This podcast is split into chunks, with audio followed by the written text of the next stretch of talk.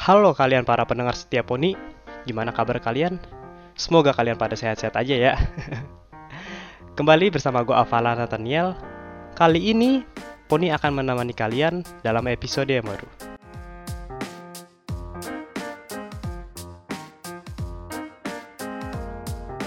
Kali ini gue ditemenin sama Mas siapa nih? Kiki Fatur Rahma. Mas Kiki ini di Fakultas Teknik ini jadi apa sih, Mas? Widih, kebetulan nih sekarang tuh lagi diamanahi sama teman-teman KBMFT buat jadi pelayan utama nih di KBMFT bareng-bareng sama teman-teman di BIM Fakultas Teknik Pilar Peradaban. Nah, Mas, tadi dengar-dengar nih peradaban. Peradaban itu apa sih, Mas? Oke, peradaban ya. Jadi ini sedikit nyinggung tentang nama kabinet yang tahun sekarang ya, BIMFT 2021. Pilar peradaban. Kalau secara kata-kata sih terdapat dua kata ya, pilar peradaban, di mana pilar itu sendiri itu merupakan penyokong utama dari sebuah gedung. Biasa disebut kolom lah kalau teman-teman teknik sipil tahu gitu. Dan yang satunya lagi peradaban, di mana peradaban ini menitikberatkan pada perkembangan masyarakat dan menghasilkan suatu karya.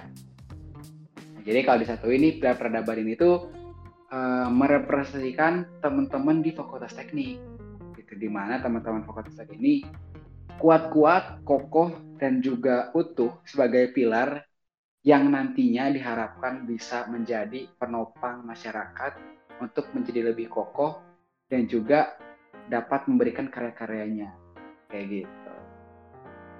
Aduh, mantep juga nih filosofinya nih. Bang, namanya ini peradaban nih udah direncanain dari lama nih, sampai bisa sedetail itu, sejelasinnya, semanfaat itu, sampai seluk-beluknya. Tapi fun fact-nya nih, pilar peradaban ini tuh tercetus karena waktu di tahun berapa ya? Di tahun 2020 mungkin ya, tahun kemarin itu lagi suka dengerin lagu-lagunya Phish sama India. Kan ada salah satu judulnya tuh yang peradaban kan? Peradaban. Nah, gitu. Jadi fun fact-nya tuh dari sana sebenarnya. Terus kita pas dilihat-lihat nih, wah peradaban ternyata bagus juga nih buat dijadiin kabinet gitu. Akhirnya kan waktu zaman-zamannya awal tuh dulu namanya pilar kamu kita kan. Terus kita mix deh sama peradaban dan diobrolin sama teman-teman di pimpinan. Padain juga gitu, wah makanya bagus nih kalau namanya pilar peradaban gitu, itu fun fact-nya tuh. Berarti para pemimpin kabinet ini anak Indi semua dong nih? Enggak juga. Jadi kebetulan memang lagu-lagu dari Phish sama India kan agak relate ya sama kehidupan saya, entah itu tentang sosial politik dan sebagainya gitu. Jadi sebenarnya bukan anak-anak ini semua, cuman kebetulan memang lagu-lagunya agak relate aja gitu. Oke. Berarti emang ini udah banyak nih sejarahnya nih nama peradaban ini ya, Mas? Sedikit tidaknya. Nah, dari pilar peradaban ini pastinya kan punya filosofi gitu ya, Mas? Pasti kan juga di KBMFT ini punya logo kebanggaan di setiap kabinetnya. Oke, betul. Jadi mungkin dari Mas bisa dijelasin gitu apa sih nih arti-arti dari logo-logo ini? Kalau kita bisa lihat nih ada pilar, ada bundaran, ada bintang juga nih. Oke, boleh nih ya kita sedikit dijelasin mungkin ya tentang filosofi dari logo pilar peradaban gitu. Jadi ini kalau teman-teman lihat di IG-nya BEM Fakultas Teknik Unsur Pilar Peradaban itu ada sebuah logo yang merepresentasikan dari kabinet kita yaitu kabinet pilar peradaban. Di mana di logo tersebut itu ada sebuah pilar, ada gelombang, ada bintang dan juga ada sebuah yang merepresentasikan matahari gitu, dan ada lingkaran gitu. Nah, dari bawah dulu nih ya, ada gelombang. Di gelombang ini itu merepresentasikan dinamika dan juga gerakan maju dari BMFT untuk KBMFT.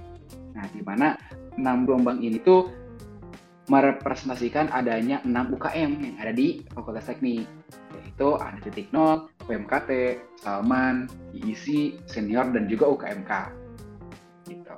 Dan ke atasnya lagi nih ada pilar yang kokoh.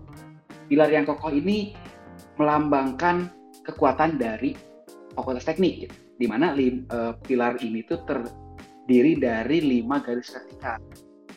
5 garis vertikal ini menyatakan bahwa Fakultas Teknik memiliki 5 jurusan, di mana 5 jurusan ini akan saling bersinergi dan akan saling membangun hubungan yang harmonis dibantu dengan BMFT untuk membangun Fakultas Teknik sebagai pilar yang kokoh untuk menopang kesejahteraan dari KBMFT. Dan di atas pilarnya itu ada 3 bintang yang menandakan 3 atau tridharma perguruan tinggi, gitu, yaitu ada pendidikan, penelitian, dan juga pengabdian. Nah, di belakangnya ada yang melambangkan sebuah matahari, yang menunjukkan bahwa BMFT sebagai sumber energi untuk meningkatkan kesejahteraan dari KBMFT dengan berbagai kementerian yang ada di bawah BMFT untuk mewujudkan kesejahteraan bagi mahasiswa di Fakultas Teknik. Dan yang paling luar ada lingkaran. Nah, lingkaran ini melambangkan persatuan dan integritas dari BMFT dan juga teman-teman dan kawan-kawan di Fakultas Teknik atau KBMFT. Gitu. Jadi, sebuah logo ini merepresentasikan harapan dari BMFT untuk kedepannya dan juga apa yang akan dilakukan oleh KBMFT untuk oleh BMFT untuk KBMFT. Kayak gitu. Oke, berarti ini logo nggak main-main kan ya nih, Mas? Udah paten kan ini? Pasti dong. Ini kita sudah rumuskan dan kita sudah coba untuk kita kaji lah ya logo ini supaya mewakili harapan-harapan dan juga apa yang akan kita lakukan ke depannya. Gitu. Oke, mantap. Sesuai lah ya sama Fakultas teknik itu satu, teknik itu harus maju. Yoi. Betul banget. Jadi emang betul nih, pilar yang kokoh itu menandakan kalau teknik juga kokoh banget gitu. Nah, sembarangan kan, teknik itu memang terkenal dengan solidaritas yang paling kuat gitu. Makanya ada lingkaran di sana, di mana kita saling berintegritas untuk membangun solidaritas. Ya dong, harus solid. Itu nggak lihat itu kalau di lagi wisudaan, yang datang satu kampung. Betul. Paling ramai kan kalau wisudaan juga gitu teknik. Nah, kita coba nih. Iya betul, coba kita bikin logo yang memang merepresentasikan teman-teman dari Fakultas Teknik itu sendiri. Emang udah nggak main-main ini nih, udah paling mantap deh pokoknya. Ini ajib ya pokoknya. Ajib dong. Oke, lanjut nih Mas nih. Okay. Dengar-dengar di tahun ini di BMFT ini sendiri struktur organisasinya itu rada beda ya Mas sama tahun-tahun sebelumnya? Betul banget. Jadi nomenklatur dari kepengurusan BMFT tahun sekarang itu memang sedikit berbeda dengan tahun sebelumnya. Karena kebetulan nih aku dari awal masuk ke Fakultas Teknik itu udah tertarik buat join BEM nih. Sehingga merasakan sedikit tidaknya ada 2 kepengurusan gitu. Yaitu kepengurusannya Mas Iki, kepengurusannya Mas Syam, dan kepengurusan sekarang. Sehingga sekarang sudah aku sedikit untuk mengevaluasi gitu. Setiap kepengurusan memang sudah sangat baik gitu. Tapi kita coba untuk menjadikannya lebih baik. Sehingga pada kepengurusan sekarang struktur organisasinya atau nomenklaturnya kita sedikit ubah gitu, dengan adanya beberapa perubahan. Nah, kalau teman-teman buka di IG-nya BMFT nih, itu ada perkenalan dari kawan-kawan pengurus BMFT atau pimpinan BMFT. Di mana kalau tahun sebelumnya, itu dari presiden, wakil presiden, turun langsung ke menteri. Nah, kalau sekarang itu ada yang dinamakan menteri koordinator. Nah, ini yang menjadikan pembeda dari BEM Fakultas Teknik Peradaban dengan BEM Fakultas Teknik yang sebelumnya. Di mana adanya Menko ini diharapkan bisa menjadi kepanjangan tangan dari presiden untuk melakukan koordinasi, pengawasan, dan juga mendampingi teman-teman di kementerian. Nah, kalau ditanya Menko-nya ada apa aja, Menko-nya ada 3 nih, yaitu ada Menko internal, atau kita sebut dengan Menko Harpi, atau harmonisasi dan pengembangan internal. Terus ada yang kedua Menko Respok atau ini Menko eksternal gitu, kalau teman-teman secara umumnya ya. Cuman kita beri namanya Menko Respok, Relasi Sosial Politik dan Kemasyarakatan. Nah, yang satu lagi ini Menko dari internal kabinet gitu. Nah, namanya ISDK atau Integrasi Sumber Daya Kabinet. Nah, di bawah masing-masing Menko ini baru ada kementerian. Nah, di bawah Harpi itu ada 5 kementerian.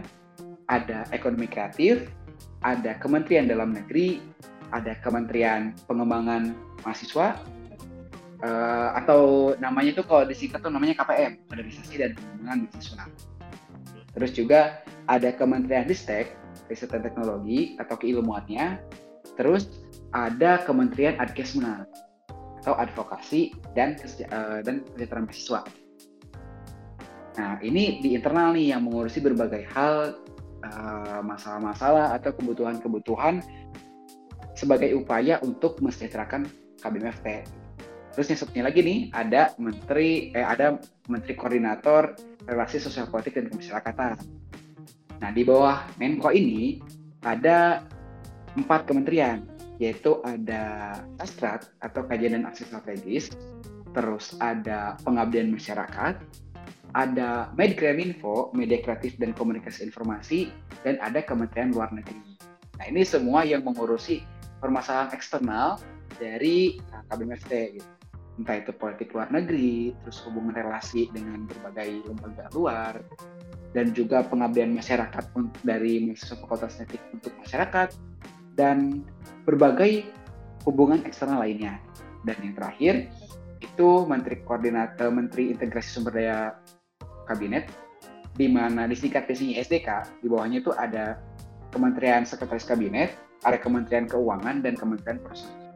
Karena semua kementerian ini tupoksinya adalah untuk menjalankan atau untuk memastikan bahwa internal dari BMFT sendiri itu sudah berjalan dengan baik. Itu sedikit perbedaan dari BMFT 2021 pilar peradaban dengan BMFT sebelum-sebelumnya gitu. Berarti strukturnya lebih ini ya Mas, lebih lebih terstruktur sih kalau gitu. Jadi untuk yang tahun sekarang tuh punya birokrasi yang lebih, gimana, ketika Pres dan Wapres itu mengurusi atau ada rapat nih, misalkan ada rapat dengan Pres Wapres seunsun gitu, dengan teman-teman presiden di fakultas lain, dengan teman-teman dari presiden di BEM universitas. Ketika Presiden Wapres ini pergi keluar untuk mewakili KBMFT, mewakili Fakultas Teknik, Presiden Wakil Presiden tidak perlu khawatir untuk meninggalkan rumahnya sendiri, gitu. Karena udah ada kepanjangan tangan dari Presiden dan Wakil Presiden, yaitu kawan-kawan di Menko. Ada yang mengurusi internal, ada yang mengurusi eksternal, dan ada yang mengurusi internal kabinet, kayak gitu. Jadi lebih terstruktur, lebih apa ya? Jadi tidak ada kekosongan gitu. Iya. Jadi kayak Jadi yang kalau menterinya itu bisa fokus sama menteri bagiannya sendiri, yang Menko ini nanti bisa ngebantu Presiden sama ini juga berarti ya Mas ya. Tadi biar nggak terlalu kecampur gitu. Betul. Jadi Menko ini tugasnya dua arah. Pertama, selain dia menjadi kepanjangan tangan dari Presiden dan Wakil Presiden, membantu kinerja dalam patroli, perik, dan juga pengawasan kinerja dari kementerian. Tetapi Menko ini juga sekaligus menjadi pendamping untuk kementerian-kementerian yang ada di bawah naungannya. Jadi kayak istilahnya lah jadi teman curhatnya teman-teman menteri. Jadi kalau misalkan ada masalah apa-apa nih, misalkan masalah di Dagri nih gitu, nanti Menko bisa ikut membantu nih, Menko Harpi bisa ikut membantu untuk berdiskusi, memberikan sudut pandang baru. Jadi teman-teman kementerian itu nggak sendiri gitu, teman-teman menteri itu. Jadi istilahnya punya ayah kedua lah gitu, teman-teman staf di kementerian. Boleh juga kata-katanya di ayah kedua. Kan ayah pertamanya kan presiden wapres lah gitu. Cuman kalau misalkan ayah pertamanya lagi pergi nih gitu, ada ayah kedua gitu. Jadi nggak kosong. Banyak juga berarti daddy-daddy-nya nih. Daddy-daddy-nya banyak. Gitu. Memang diharapin nih apa BIM tahun ini struktur apa, karena emang strukturnya udah kayak gitu, emang berarti ada kemajuan gitu. Bisa dibilang kemajuan gak sih ini Mas? Kayak kita mencoba hal baru dengan apa, dengan target juga yang lebih apa ya, lebih tinggi dari apa periode sebelumnya gitu. Oke. Diharapkan memang dengan adanya perubahan ini bisa memperbaiki sistematika atau struktural dari internal BMFT-nya sendiri gitu.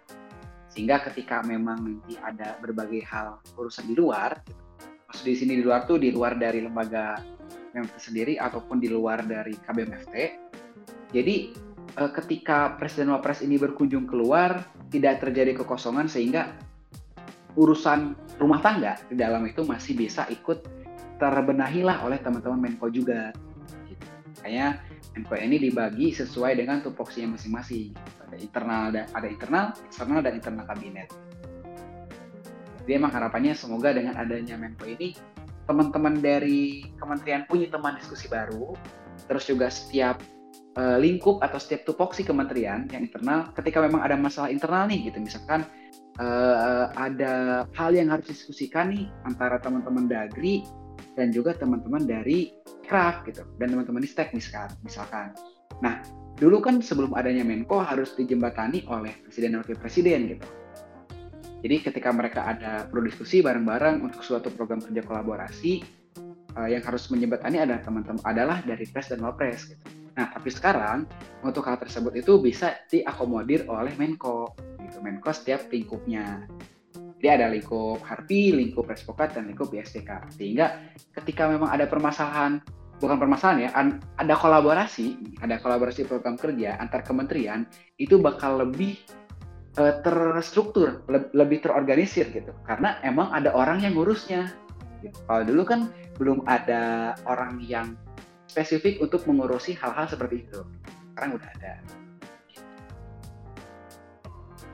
Oke. Dari yang diceritain dari semua yang udah diceritain sama Mas ini, kayaknya emang ini ya, rada kompleks. Karena emang hal baru buat kita ya. Ini. Hal baru.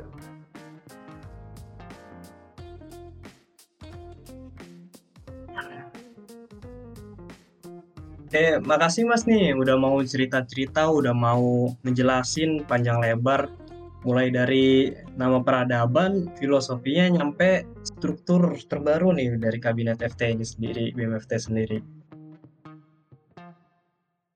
Oke, sama-sama. Senang bisa berbagi cerita supaya teman-teman juga bisa lebih kenal sama BMFT.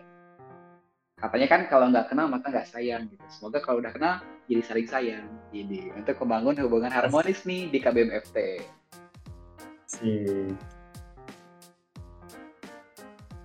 Oh iya Mas, terus dengar nih BMFT tahun ini punya maskot ya Mas ya? Oh iya betul. Ini memang agak unik ya. Di BMFT tahun sekarang ini kita bikin maskot nih, namanya Kroni. Nah, ini kan nih dari dulu ya nih, teman-teman di Fakultas Teknik ini selalu disandingkan dengan nama buaya, betul nggak? Iya, buaya teknik. Buaya teknik. Nah, karena konotasinya sedikit agak jelek nih, adanya disandingkannya teman-teman di Fakultas Teknik dengan nama buaya, padahal pada dasarnya atau pada filosofinya, buaya itu adalah hewan yang sangat setia justru. Bahkan ada kasus di mana buaya ini tuh dapat meninggal kalau pasangannya juga meninggal gitu. Saking setianya gitu buaya tuh. Ini fun fact ya deh. Nah, jadi waktu itu aku kepikiran nih buat gimana caranya nih nama buaya yang disandingkan dengan Fakultas Teknik itu menjadi hal yang baik loh gitu. Hal yang dapat dilihat dari sudut pandang yang bagus. Gitu. Nah, makanya dibuatlah sebuah maskot untuk BEM Fakultas Teknik, yaitu namanya Kroni atau Krokodil Teknik gitu. Nah, kenapa sih aku sempat kepikiran dan teman-teman di pimpinan itu sempat kepikiran untuk kenapa harus buaya gitu ya? Yang tadi nih, karena kita memang sudah identik dengan nama buaya itu sendiri gitu. Dan kalau dipikir-pikir nih, kalau kita lihat filosofi dari buaya itu sendiri, kalau buaya itu tuh hewan yang kuat. Pasti semua orang udah tahu kalau buaya itu hewan yang kuat. Terus, dia hewan yang memiliki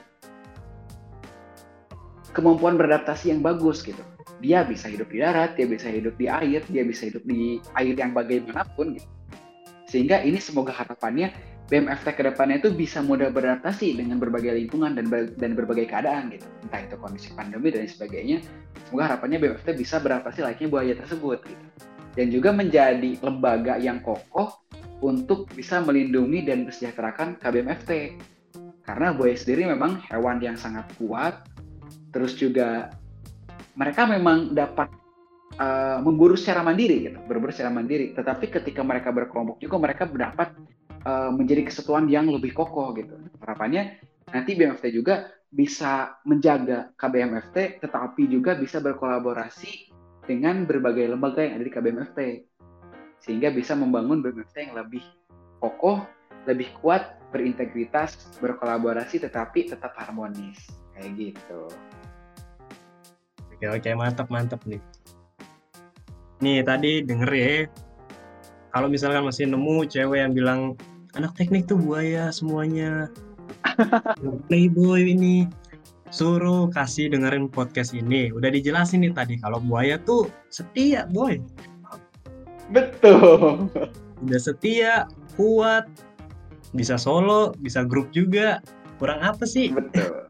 Iya betul banget tuh. Anak teknik banget kan ya, orangnya solid nih gitu kalau bareng-bareng. Terus kalau sendiri pun kuat. Bener banget. Teknik banget kan. Tuh makanya kayak rasanya pas banget nih gitu kalau kita ngangkat buaya sebagai maskot dari BMFT. Kayak gitu. Kayak banyak, bener-bener banyak nih hal-hal baru di BMFT tahun ini sendiri. Kayak inovasinya mantep-mantep nih Mas buat ke depannya nih. Harapannya sih semoga inovasi-inovasi ini memang bisa memberikan impact yang besar nih buat kawan-kawan di KBMFT dan bisa sedikitnya atau setidaknya memberikan perubahan ke arah yang lebih baik lagi. Amin. Nah, mungkin buat sekarang sih segitu aja ya kali ya perkenalan BMFT BMFT lagi. Mungkin kalau Mungkin sekarang ini sampai sini aja kali ya Mas perkenalan buat kabinet baru di BMFT ini, kabinet pilar peradaban. Ya sih kayaknya udah cukup ya, tadi udah cerita banyak nih, udah sharing-sharing. Senang banget nih bisa cerita buat teman-teman Poni, dengar setiap Poni. Nanti tunggu aja kelanjutannya ya. Nanti bakal cerita-cerita selanjutnya. Jadi buat para pendengar setiap Poni ini kalau masih kepo sama kabinet pilar peradaban ini, kalian bisa langsung start aja nih di IG BMFT Unsud. Di situ dijelasin semua dari yang tadi yang pilar logo filosofinya sama Kroni ini sendiri dijelasin semua ada di feeds IG-nya. Jangan lupa juga follow sama kalau perlu like juga nih YouTube di YouTube-nya BMFT Unsud. Betul. Pokoknya follow dan ikutin semua sosial media dari BMFT Unsud biar teman-teman juga nggak ketinggalan informasi dan biar makin dekat sama BEM Fakultas Teknik. Biar makin harmonis kita. Ya. Oke, makasih ya Mas udah mau luangin waktunya buat cerita-cerita nih tentang gimana sih BMFT tahun ini. Emang semoga semua yang udah diucapin tadi yang diharapin sama semua target-target buat tahun ini kecapai semuanya. Oke, sekian ini aja buat podcast kali ini. Semoga podcast ini bisa memberi informasi juga bisa menghibur kalian semua baik di rumah, baik di kos, atau mau di jalan sekalipun. Semoga podcast ini bisa terus bermanfaat buat kita semua. Amin. Sampai jumpa di episode Poni selanjutnya. Bye.